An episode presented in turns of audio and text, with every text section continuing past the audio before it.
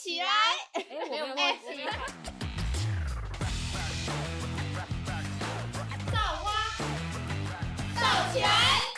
各位听众，大家好，我是造花，我是悠悠。我是米娅，我是东东。那今天要分享的工作，在这几年大家都一直常常听到的软体工程师，这几年好像应该是真的很出常出社会之后，蛮多身旁的朋友都很常提到这个职业。还是因为我们工作之后才会关心，我觉得有可能。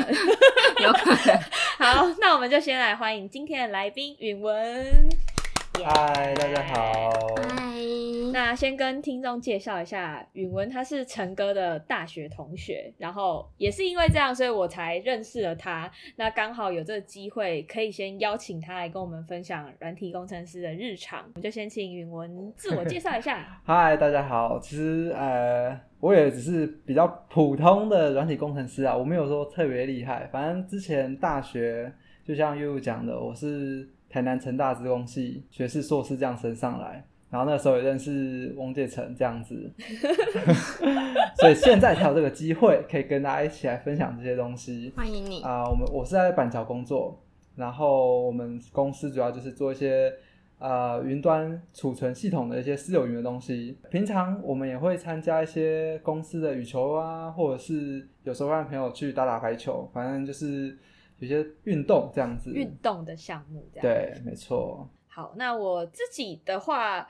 我也是长大之后出社会，应该是说跟陈哥在一起之后，才比较了解软体工程师、工程师到底在做什么。因为从小到大，就是如果是在爸妈那个年纪，比较常听到就是科技新贵。我不知道你们有没有听过，就是人家在说哦。新竹工新竹什么科学园区都是科技新贵啊，那个什么我只知道是有钱人，对，就是 知道刻板你你的脑中听到 科技新贵四个字，就是哦 有钱人这样子，或者是穿衬衫。对，穿衬衫。啊，对不起，然这都是刻板印象。对，我觉得这真的都是我们从小到大的刻板印象，不然就是知道什么哦，兴趣台积电每个都是工程师，就类似这种每个都百万年薪的这种刻板印象。自己开始踏入了社会新鲜人，才知道说哦，原来这些职业 跟想象还有自己以前认知是这么的不一样，这样。嗯然后因为整个也是跟语文读同一个科系，所以我才知道说，哦，原来资讯工程学系他学的东西，就是他们不只是要学会怎么写程式，他们也会有自己的专题会需要去做，然后也是会有 teamwork，都不是一个人。就是一直在电脑前面一直打电脑这种、嗯这种形象，因为像在我自己小时候，我自己对于工程师的认知就是他们每天都一定要看着电脑打一堆密密麻麻的东西，这是我自己刻板印象班时间。感觉很长。对，上班时间很长，然后每个人都黑眼圈像熊猫一样这样，嗯，然然后没有女朋友，对，没有女朋友气。就是有点宅宅的这样，就是真的是超级刻板印象。我相信很多听众可能也跟我们一样，如果嗯你都是从别人的口中，或者是一些小时候听大人他们在讲这些职业，应该都会跟我们一样，就是有这些非常不好的刻板印象。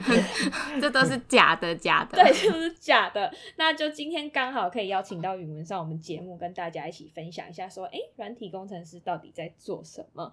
那像刚刚允文有讲到说，你是在大学跟硕士期间读了资讯工程学系，那是从什么时候或者是什么原因让你开始想要读这个科系？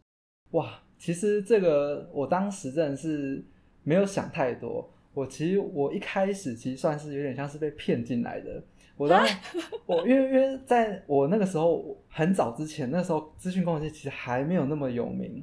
那我刚好只是高中暑假嘛，然后想说，哎、反正没事，我们就去报名个营队。我那时候就是刚好想说报名，哎、成大有个资讯工程的营队，我就去报名了。哦对，然后那时候报名之后参加，大概就我记得五六天还七天吧，忘记了。那个时间过程有很多活动啊，然后真的有让你体验一下，去写一些小程式、小软体。然后那时候才让我觉得，哎，这个其实还蛮有趣的，所以我才会想说，好，我自从参加完那个营队，我就决定我只考和我的学测，我就是要。唯一目标就是我想要去资工系，成大资工系，而且还是成大、哦，因为我我那时候就想说很厉，害哎。我那时候就想说赶快离开这个桃园，我待在北部太久，哦我只想要离开。想要感受热情的太阳了，是不是？没错，所以像你讲的，你那时候就是因为参加营队嘛。那在带营队的这些是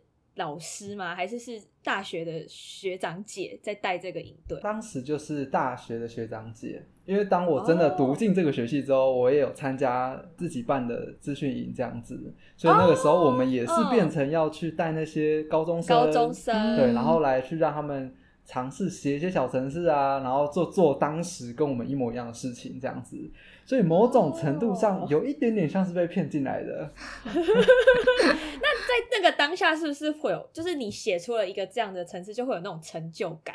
哦，对啊，当然，那个、那个、那个真的是会觉得非常有趣，因为一开始你会觉得是自己可以做到蛮有趣的一件事情，是好像哎、诶自己可以自己设计啊，然后自己想他要做什么，然后你就可以自己完成这样子。高中参加这营队，是你第一次接触到城市吗？对，真的是我第一次，哦因为之前你真的有碰过电脑，就是打打游戏啊，然后或者是嗯还比较早，我们这种年代就还有什么 Fussy 啊，或者是什么无名小哦，站，对，无名小站可以天经哪营，啊透露年纪了眼泪。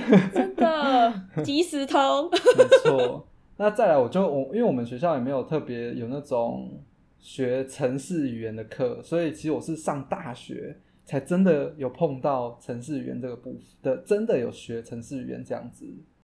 哦，所以你算是一个小白哎，就是真的是进到大学才开始接触城市语言的学生。真的，因为像陈哥他是在高中就有先小小的接触过啊对他们高中就有一些体验营可以一直参加，他们的学校的哦电脑老师算是蛮用心的在带他们，所以我那时候稍微知道一下，他也是在高中就有稍许碰过一些些，然后到大学才是真的是进入到学校安排的课程这样。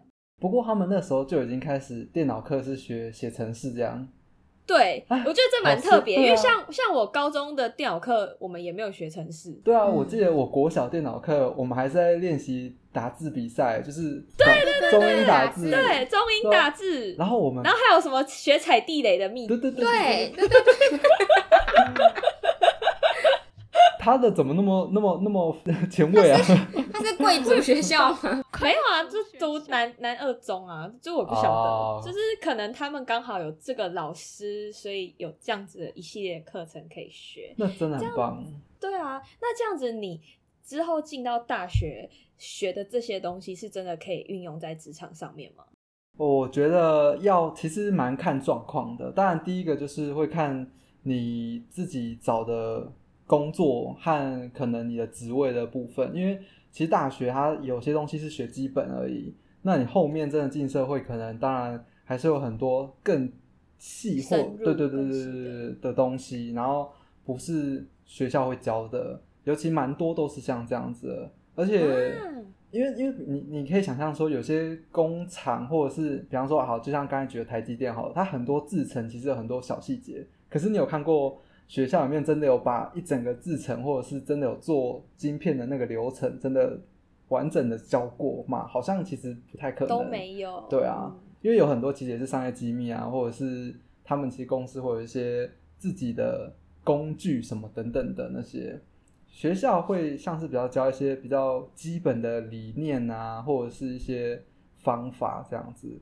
尤其我觉得有些东西可能你说不定未来上职场还不一定会用到，像是我们有很多数学的类型啊，线性代数啊，对对，对啊，所以其实还蛮那个很痛苦况哎、哦，我真的是，我每次那个课我都差点被当，我都是每次期中考、期末考都要开始算那个分数要怎么才能够过这样子。哦，好痛苦，然后是都是必修，对啊，对啊，中对啊，都是必修。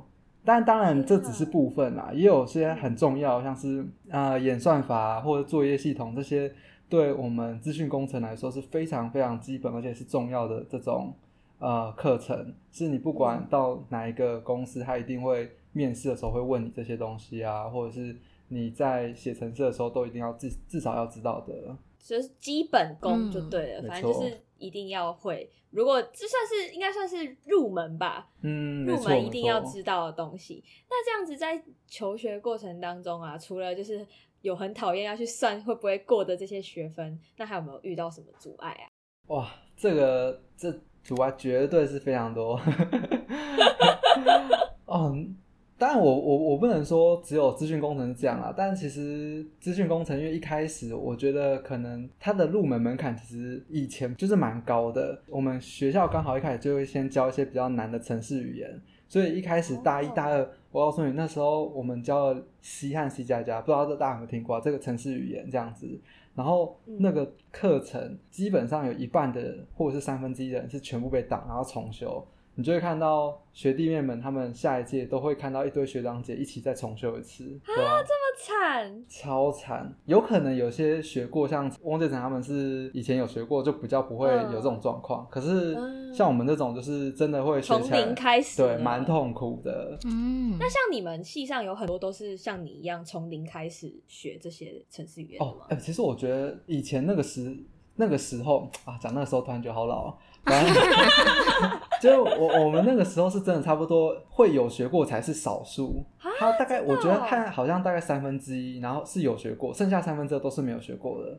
但现在好像不一样，现在因为很多高中他们觉得这很重要，好像都已经开始学所以我觉得现在的大学生可能进去应该有一半以上都已经至少有摸过了。嗯有一些基础，可能知道哪些城市语言，然后但是可能有没有实际应用过就不知道这样。对，没错。哦，所以其实大家都可以进去读这个学系，但是有没有这样子的一个学习的技巧，就是看个人了吧。通应该是这样常算是，所以其实大一、大二那时候最多转系或转学或者是被当掉的人，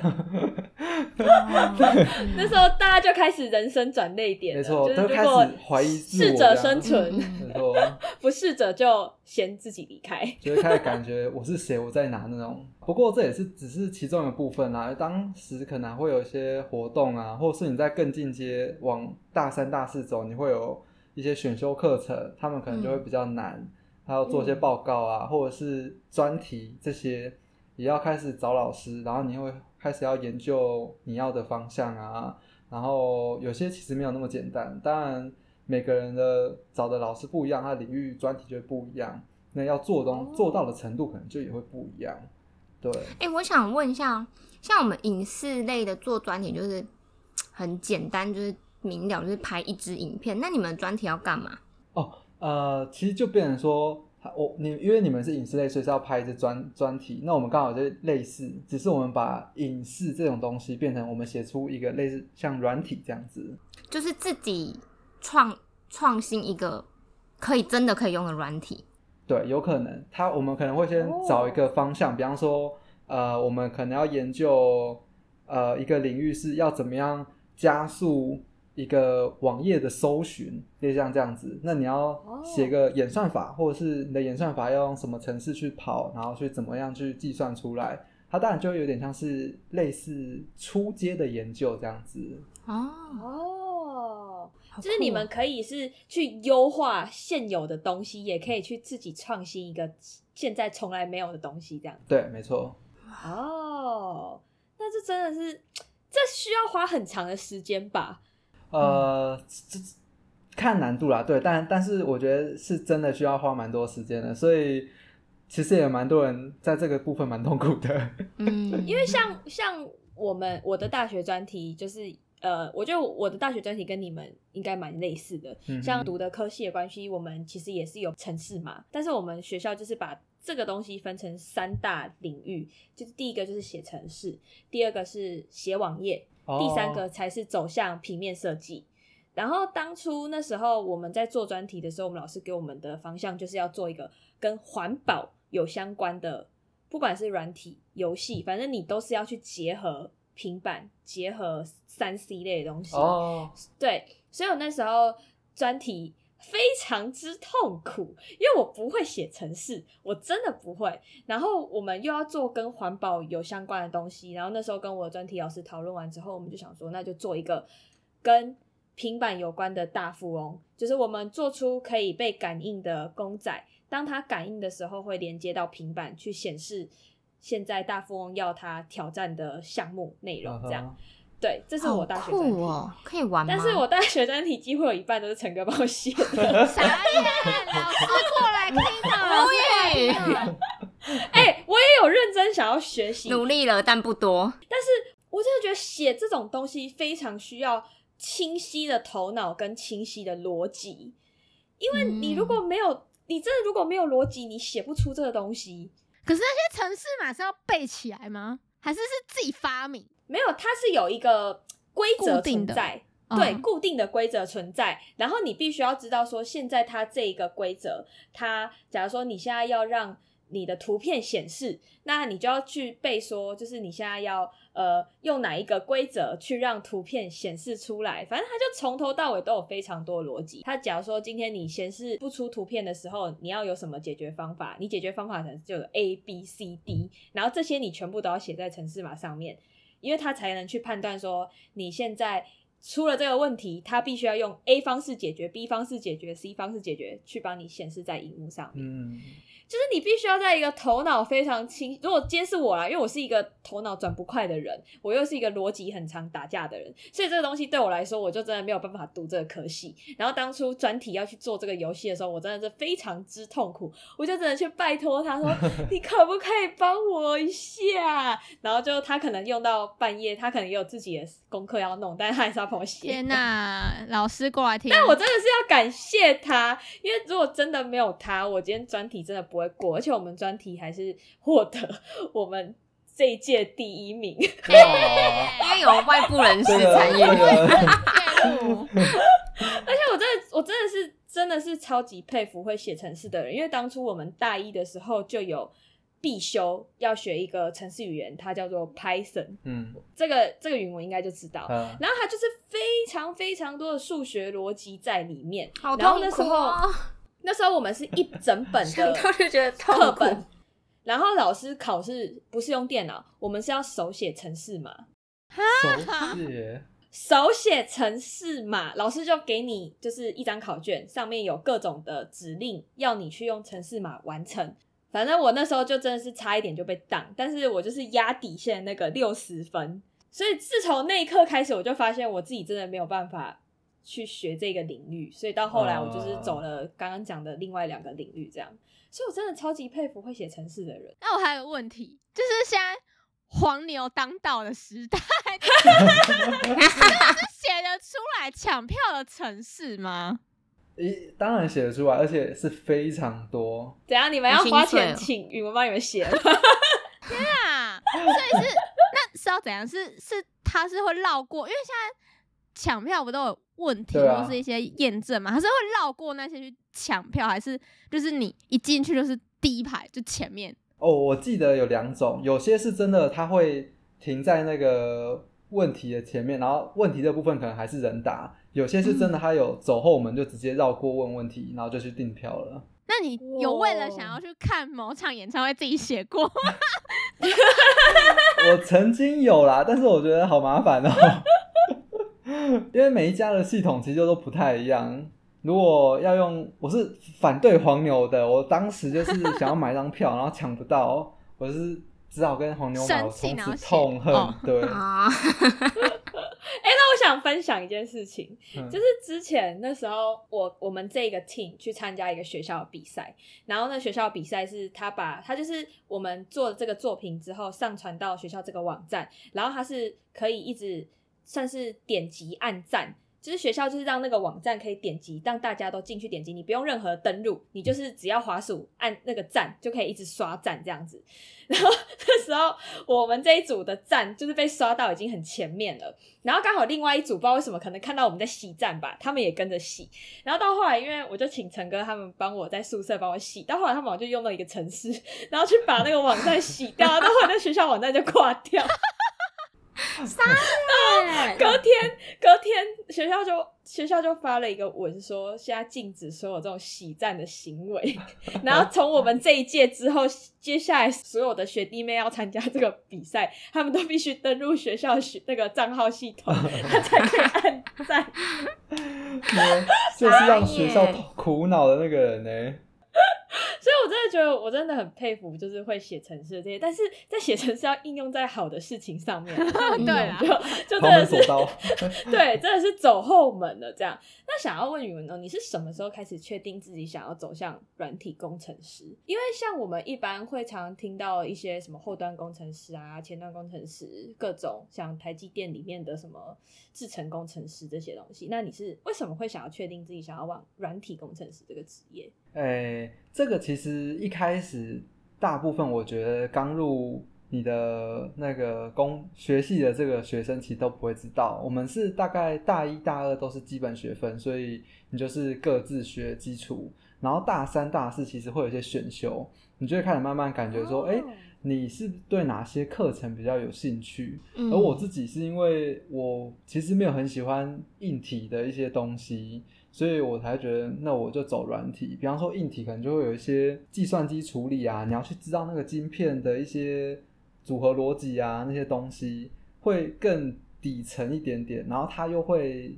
比较需要比较哈扣，就是怎么讲，就是比较需要记得印记一些东西。它会比较复，就是我个人觉得我比较没有那么喜复杂欢这样，对，嗯所以像是硬体，我们就把它归类像是晶片类的东西，就叫硬体，对不对？呃可以这样说吗？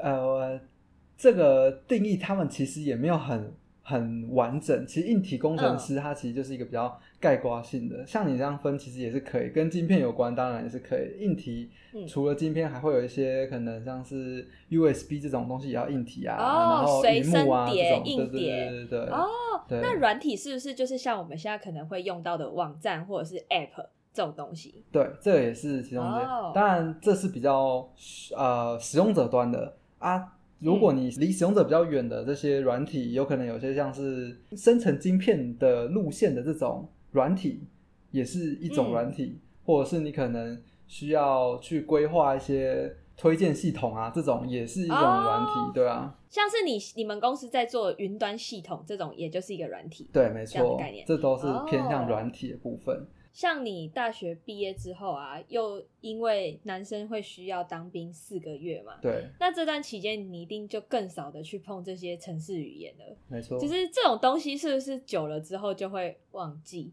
哦，这绝对会。你看，他只要叫语言这种东西，只要久没用，就一定会忘。我英文我的已经学到现在都已经太少在用，我几乎一句话都快讲不出来了。所以 也只能一些基本的绘画而已。然后你太久没用，真的是也都会忘光光。那这样子怎么办啊？我只只能复习啦，对啊。所以每次如果你要面试，或者是你可能你要准备去投履历前，都要先再去练习写程式，嗯找一些题目啊去写写看。因为网络上其实有很多关于这种的题目的网站，你就可以上去练习，嗯然后等到比较有手感，对吧？像是你考试前也都会做一些历届试题的那种感觉，这样子。哦，所以其实这感觉也不是一个很很好入门的一个工作，对不对？很好，因为它必须要花很算是必须要花很长的时间去做准备，呃你才有办法去找到自己理想的一个工作，算吗？这么说其实也算啦，但我相信其他工作其实找起来也不容易啦。对，只是这个部分，因为资讯科技领域可能人竞争的人比较多，所以你就变成说你可能要准备得比较丰富，或者是你必须要比别人突出，你才有办法真的有找到比较对你自己感觉比较好的一个工作这样子。那因为我看就是蛮多工程师他们在找工作的时候都会去刷这个题库，没错没错，然后就甚至有些公司它是会考白板题，叫你要写程式嘛，就是你在面试的过程中也都有遇到这样的情况吗。没错，那是面试，基本上我刚开始面大概三四三四个面试都有这样子。他们有些是可能发一张纸给你，然后就是像是考试一样，有选择题啊，有一些基础问答题，然后像 U 刚刚的那个专题考试一样，它就是要你写、手写程式码，手写程式码，有些是直接超痛苦。啊，那很难，甚至白板题是最难的，因为你白板题是直接他用口头跟你讲，然后你就开始拿起白板笔，然后就开始在白板笔上面写，而且重点是你不能，压力好大哦他就哦！看着 你，对，他就看着你写，而且你不能自顾自的写，你要一边写，然后一边解释，说你为什么要这样讲？真假的？所以这个也是要练习的，这个超难，这个非常难，尤其就整 Google 个非常要一心二喜欢这样子用哎，对啊，好扯哦。你脑袋要想说怎么写，然后你还要想着说要怎么解释给面试官听。没，错，而且面试官可能有的时候他可能会看你写一写，然后就问说，哎、为什么你这边要这样写？他不，他有可能是一个试探性的问题，这样，然后你就突然临时要回答他，或者是说他可能会问你有没有更好的方法，你突然要开始解释这样子。啊！天哪，压力好大哦，哎 压力真的很大。那再问一个比较现实的问题，嗯因为既然后面就是都是工程师，那软体工程师他在年薪是不是就真的是有像人家讲的什么百万年薪这样？呃，这这当然也是看公司和那个你的职位，不过大部分确实啊、我只能说现实面啊，确实大部分都是有超过百万是没错的。不过但跟硬体的工程师相比，我们软体其实相对台湾的环境还是比较少的。像最近 D Cup 是有有一个文章，它就是去匿名去做意见调查，然后排说你是软体或硬体或什么公司哦的年薪那些，对我是有去里面看一下啦，然后看一下大概你就是发现真的做一些晶片的啊，或者是做其他硬体的那些厂商，他们的薪水其实还是比软体工程师的都还要稍微再高。嗯，哦，那这样子，呃，是不是很多公司都是可以远端工作居多？如果今天是做软体工程师的话，我觉得软体工程师确实是有这个好处，没错，对，因为硬体它是不是都是要进到工厂里面大部分会比对较适合？但是软体如果像是做一些系统的东西，就是其实在家里就可以做了。对，相对软体是比较有这个优势。可是像我们公司其实不太喜欢这样子啦，因为之前我们疫情也有经历过居家上班期间，刚开始你会觉得还不错，可是后来我会我自己是觉得有一点点不方便，因为一方沟通，对，我觉得沟通成本非常的高，然后再来你就是因为我们会要开会啊，或者是我们会需要互相看对方的扣，你这样子变成一来一往打讯息跟他说。我问你个问题，然后结果他隔了半个小时才回你，没效率。就超级麻烦。啊，你如果在同在公司的话，你就是可能转个头问他一下，他就他就问回答这样子。嗯对吧？不过哦确实，我有蛮多朋友啊，也没有到蛮多啦，就是有部分的人，他们确实是都一直在远端工作，然后他们就比较能够自己去掌握自己的一天的生活规划，也不会有一些通勤的状况啊。真的，哦，就通勤真的很累，通勤真的很累。对啊，那这样是不是很容易找到国外的工作？你就可以在国外的公司任职，这样。有有有，我我有些有有些有遇过，对，可是那个其实也要看你你付的薪水啦，有些也不一定会想要真的去找这些工作。哦，还是就是看薪水。对，像我有个学弟，他就是自从疫情那时候之后，他们老板就决定好，就从此开始都一直远端，他直接老板连办公室都直接不租了，就卖掉了。哦，然后他到现在全部，他才刚到他那个时候去公司第一年进办公室之外，现在已经第三年还第四年了，全部剩下都是在那个自己的家里上班。然后他想要可能工作到一半，然后看个直播啊，或者是什么，很自由他有时候甚至睡觉，他就睡睡睡睡到开会起来，好向往远端工作哦，对啊。而且你还可以出国远端工作，哦边玩边工作。我有个朋友就是这样哎、他他很扯哦，他那个时候疫情的时候，他是直接虽然他的工作是台湾的公司，可是他直接飞去那个什么啊泰国，他就在泰国一家饭店，然后就租长长租，然后在那边远端工作。啊，好幸福哦！陈哥就是这样啊，就是因为他也是远端工作，所以他前阵子就自己飞去冲绳八天，然后就早上离谱上班，超离谱，早上上班，好然后下午出去玩这样。他的老板还跟他讲说，哎、为什么你不飞远一点？你的同事有的飞到德国这样。Hello，太鼻远哦现在学扣还来得及吗？年纪不嫌晚呐，只要有心都可以啦。真的，我觉得是有机会的。那这样子，软体工程师就是以你们公司，你的主要工作内容会是什么啊？就是会需要加班到很晚的那种类型吗？公司比较没有要加班到那么晚啊，我们公司文化里面也比较没有加班的这个部分，所以大部分大概七八点大家都都下班了。嗯不过哦，那很早错哎、那几点上班呢比较像上班族了，大概八九点这样子。没有固定正常的上班。它是一个 range，就是比方说你啊八点半到十点半都可以打卡，可是如果你晚打卡的话，当然就会相对要晚晚下班对，反正就是一天要上满八小时。嗯没错，嗯没错，嗯没错。哇，对，可是相对我们就也比较不会有一些加班费啊，或者是哦。一些可能淡旺季的那种比较超的这个状况。我是听可能比方说台积电啊，或者是一些硬体厂，他们确实就会有时候要加班到蛮晚的，然后有时候要轮班，有些要 on call，或者是一下淡旺季，你就会非常的累这样子。那像读工程科系，会不会有很多就是你的同学或者是学弟妹，他们会很向往进去到像台积电这种去工作这样？哦，我们我们确实会有心目中大部分有想要去的一些公司，可是台积电只是算是大，可是不在我们系里面不算是一个理想的公司啊，这样子。哦，对对对对哦因为像软体外界知道而已。对软体，我们大部分就会分，比方说一些硬体厂，然后再来是台商，然后外商这样子往上走。那最想去的，你们那边就是像你的同学，他们最想去的一个领域是哪哪个部分呢？哦，通常都是我们最高就是那几个科技巨头，Google、Amazon、Microsoft、哦或者是一些那个 Facebook，虽然 Facebook 快快不行了啦，对吧？像你们这样子，然后进到这些公司之后，会跟自己心目中所想的一样吗？就是公司给你的感觉跟公司的类型，到你们进去之后，因为通常都是会向往进去，那进去之后真的是是你们所想的样子吗？哎、我觉得其实好像听听说外商是比较相相同啦，可是可能本本土的都是比较会会可能不太一样，但是可能差异不大啦。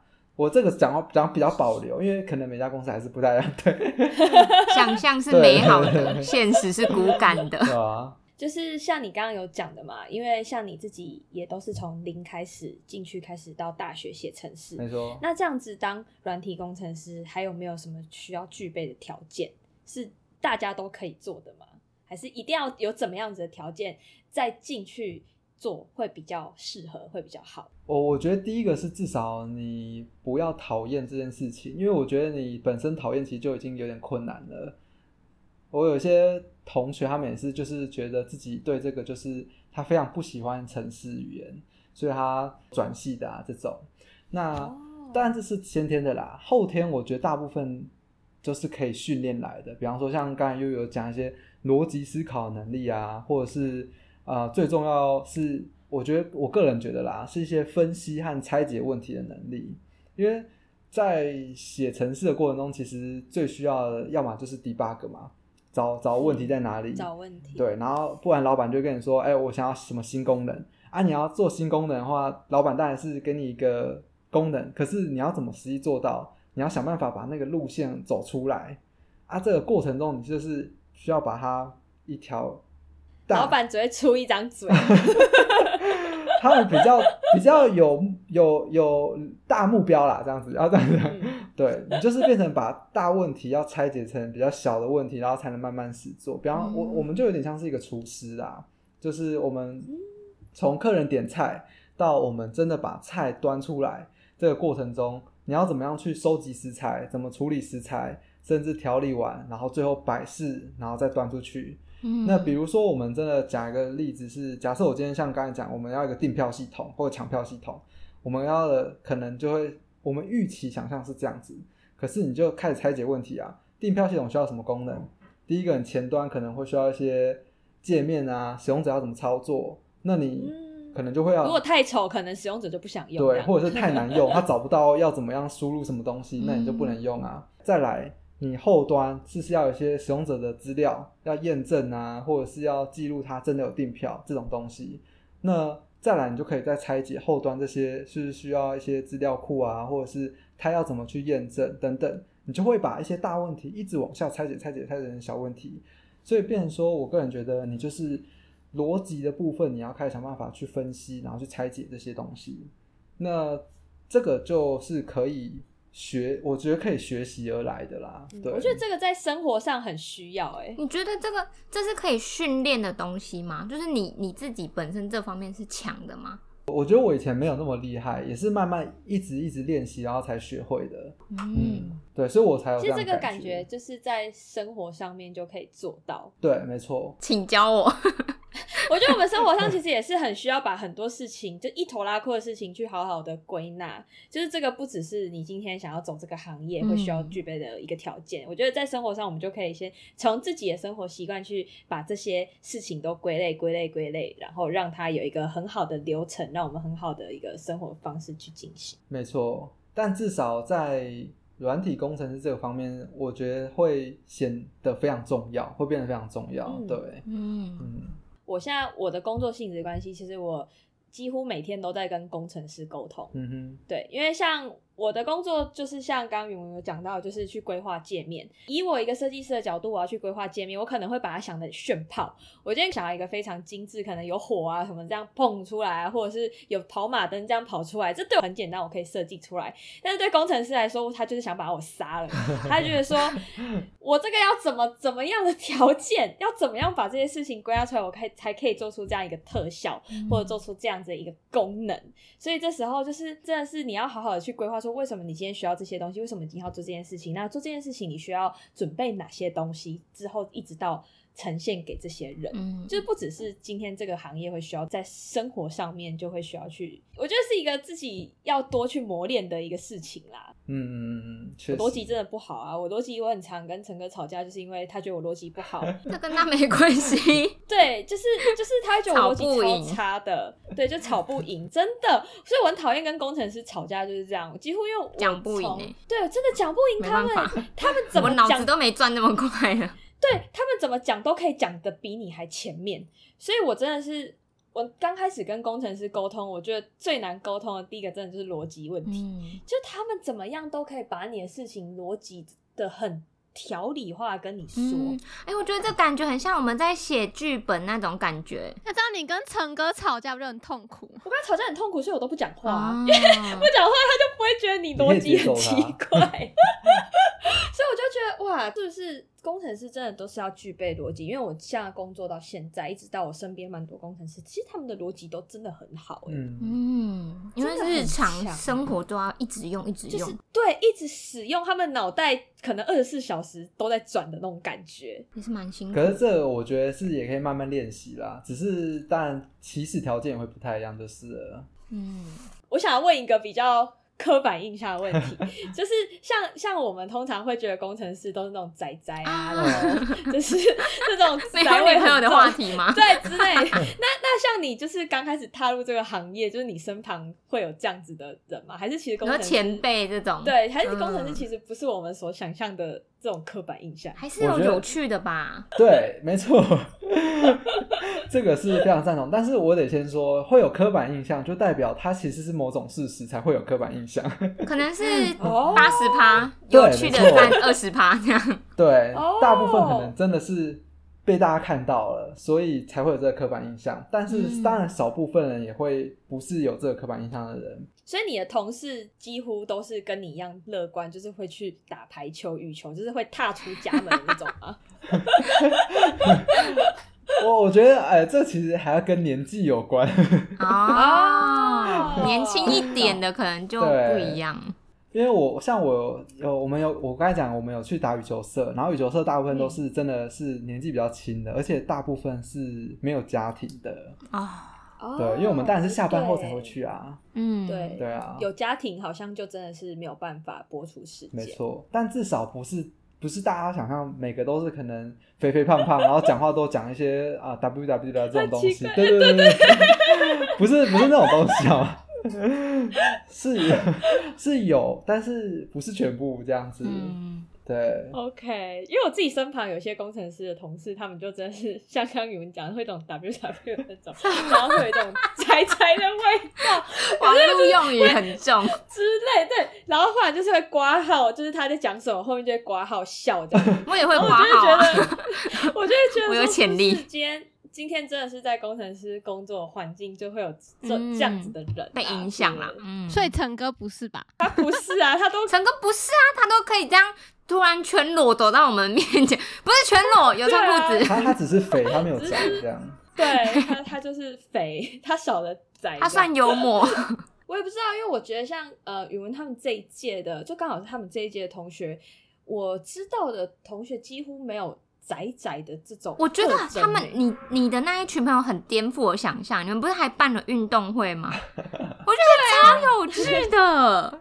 就是我不知道，就是真的是打破我，真的是因为认识了陈哥，再认识了他他的朋友，才打破我对工程师的那种宅宅臭臭的那种想象。在在臭臭。等一下，你这个这个有点太政治不正确了。我觉得这有点太偏激，就是会让我觉得说，哎、其实工程师他们的他们是很愿意跟人家聊天，因为通常在以前的想法都会觉得他们是一个很文静、静静的，嗯然后整天待在电脑前面这不苟种感觉。言笑那一种，对老老人家，但是自从认识了他们，就觉得哇塞，他们人也太有趣了吧！会不会只是他们那一辈想要营造出这样的气氛，就可能觉得他们很严肃，然后就是他们工作不可被侵犯，但就是其实私底下就是 可能私底下很嗨啊之类的，会吗？因为，你这你的工作环境会是这样？一些老。前辈啊，我觉得会不会是刚好你认识的是介层啊？就是刚好我们同职性的，就是因为我刚好混在一起，然后说不定如果你今天认识的哦是比较宅的的另一个人的话，可能你的环境就会又就都也也有可能，对对，哦毕竟人会被环境影响嘛。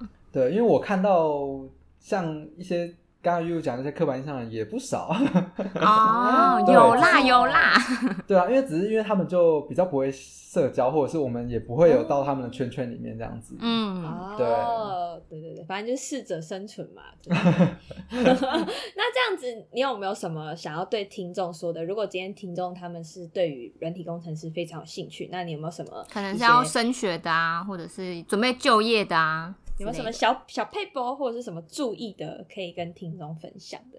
以你的经历来说的话，以我经历，我是觉得重点真的是你要好好去多练习写程式这件事情，因为这次真的是可以练习的。像我之前大一大二，就像刚才讲，我们其实高中没有练，所以其实一上来非常的有一个落差在，就嗯蛮蛮蛮不适应的。可是等到我大三大四那时候，我真的是一直疯狂写程式，一方面是因为作业啦，然后一方面是因为那时候有一些实习啊，去什么的，所以就开始要一直写程式。嗯然后后来你真的会觉得，哎、突然好像有一种开窍，或者是有一个哦感觉会比较清楚这样子。所以真的是你多练习，会比较有那个感觉。我记得我那时候大一大二的时候，我甚至作业我都写不出来。我有一天晚，我有一天晚上，我直接就是扣，就是在那边，可是有一直有 bug，我不知道为什么，我就请我的那个同学在隔壁隔壁房间，我就请他来，然后帮我 debug。然后重点是那时候已经凌晨好几几点了，然后他也在帮我看，我就坐在他后面。就看看看，然后我就睡着了，他就在继续帮我 d 好辛苦。对啊，天哪！对，不过我我真觉得，其实这个方向现在是确实蛮夯的。那当然，大家也不要因为看到他的一些现实面，就全部都觉得自己一定要走这里。其实嗯还是要其实找自己比较适合，或者是真的是。啊、我我不喜欢讲说每个人都要找自己有兴趣啊，因为真的当工作的时候，你可能嗯兴趣也会变成不开心。嗯我觉得是找不讨厌的来做这样子。对，哇，很棒的建议，不讨厌就好，不求你喜欢了。